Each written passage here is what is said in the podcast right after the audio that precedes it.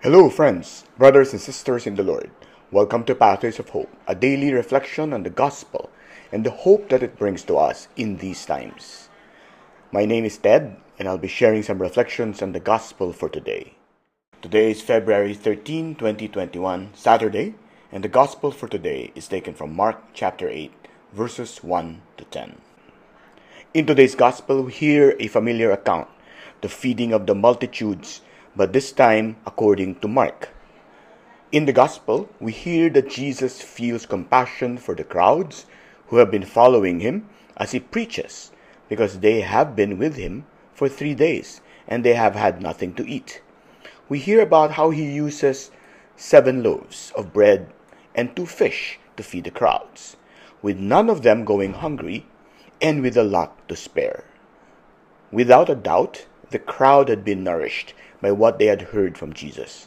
Otherwise, they wouldn't have followed him for 3 days, forsaking their own hunger. But Jesus was not content to simply feed their souls with his word. He was also concerned with feeding their bodies with food. Jesus fed the crowd's hunger for both physical and spiritual food. And in this Markian account of the feeding of the 4,000 with the loaves and the fish, we hear the same theme every time Jesus acts. He acts out of love and compassion because of a need, and he provides abundantly. Jesus' logic is not a logic of sufficiency. It is a logic of overwhelming abundance. He satisfies our hunger for everything.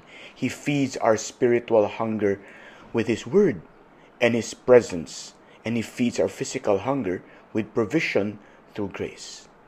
Jesus is the true bread from heaven, and the account of the multiplication of the loaves prefigures the abundance of the unique bread of life that is his own body at the Eucharist.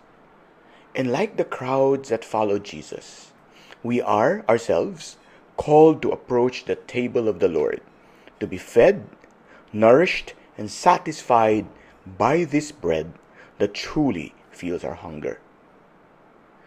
When we receive the invitation to come before the table of the Lord at the Eucharistic celebration, what do we expect to receive?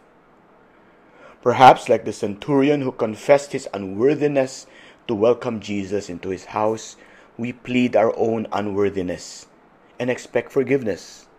Perhaps it is the simple joy of being invited into the presence of the Lord, especially at this time when access to Masses and Holy Communion are still limited. Whatever it is we expect, Jesus is able to provide in overwhelming abundance.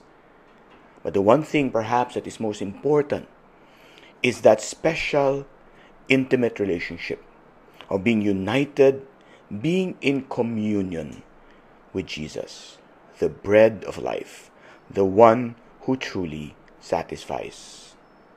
I pray today for the grace to hunger for Jesus every day, and for the grace to be filled with his presence that alone truly satisfies. I pray that you may be blessed with that very same grace. If you have been made more hopeful by this short commentary, please do spread that hope by sharing this short reflection. This has been Pathways of Hope. Thank you for listening. God bless us all.